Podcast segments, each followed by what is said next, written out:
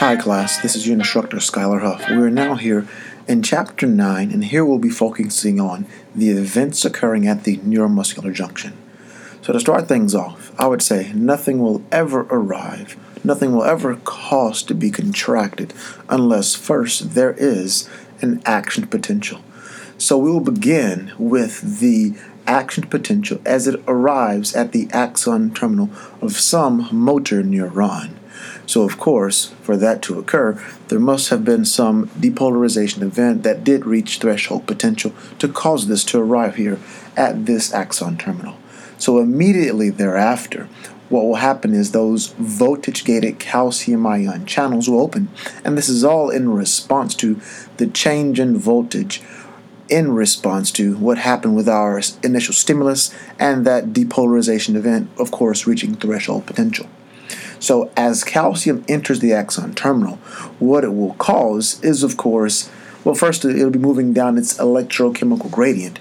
And what that then causes is those vesicles containing acetylcholine, which is this electrical message being turned into some chemical message to be released.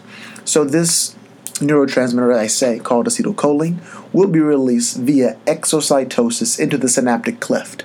So as that is released into the synaptic cleft, it will then class diffuse across to bind to those receptors located on the sarcolemma.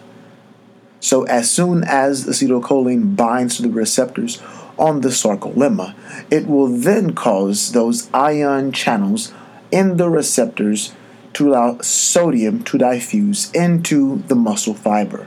So the sodium diffusing into the muscle fiber will certainly cause the depolarization event. But the very same way, there'll be an exit of potassium ions outside of that very same muscle fiber. So when the more sodium ions enter than potassium ions exit, this will cause a local change in membrane potential. So this indeed is our generation of that end plate potential. So as this end plate potential or depolarization event occurs, this should indeed lead to our action potential here in the sarcolemma. And please don't forget that when this occurs, it will also have the thing called acetylcholine esterase to be terminated by, of course, the enzyme known as acetylcholine esterase. So not only will that occur, but it will also diffuse, it being acetylcholine, will diffuse away from the sarcolemma, its receptors for acetylcholine, and of course it'll be reuptaken. So there you have it. Acetylcholine esterase will break acetylcholine down into acetic acid and choline, and of course that will cease the action of acetylcholine and of course its effect. So please keep in mind to explain each event that occurs here at the neuromuscular junction. And of course, as always, if you have any questions, let me know. Study well, class. Study well.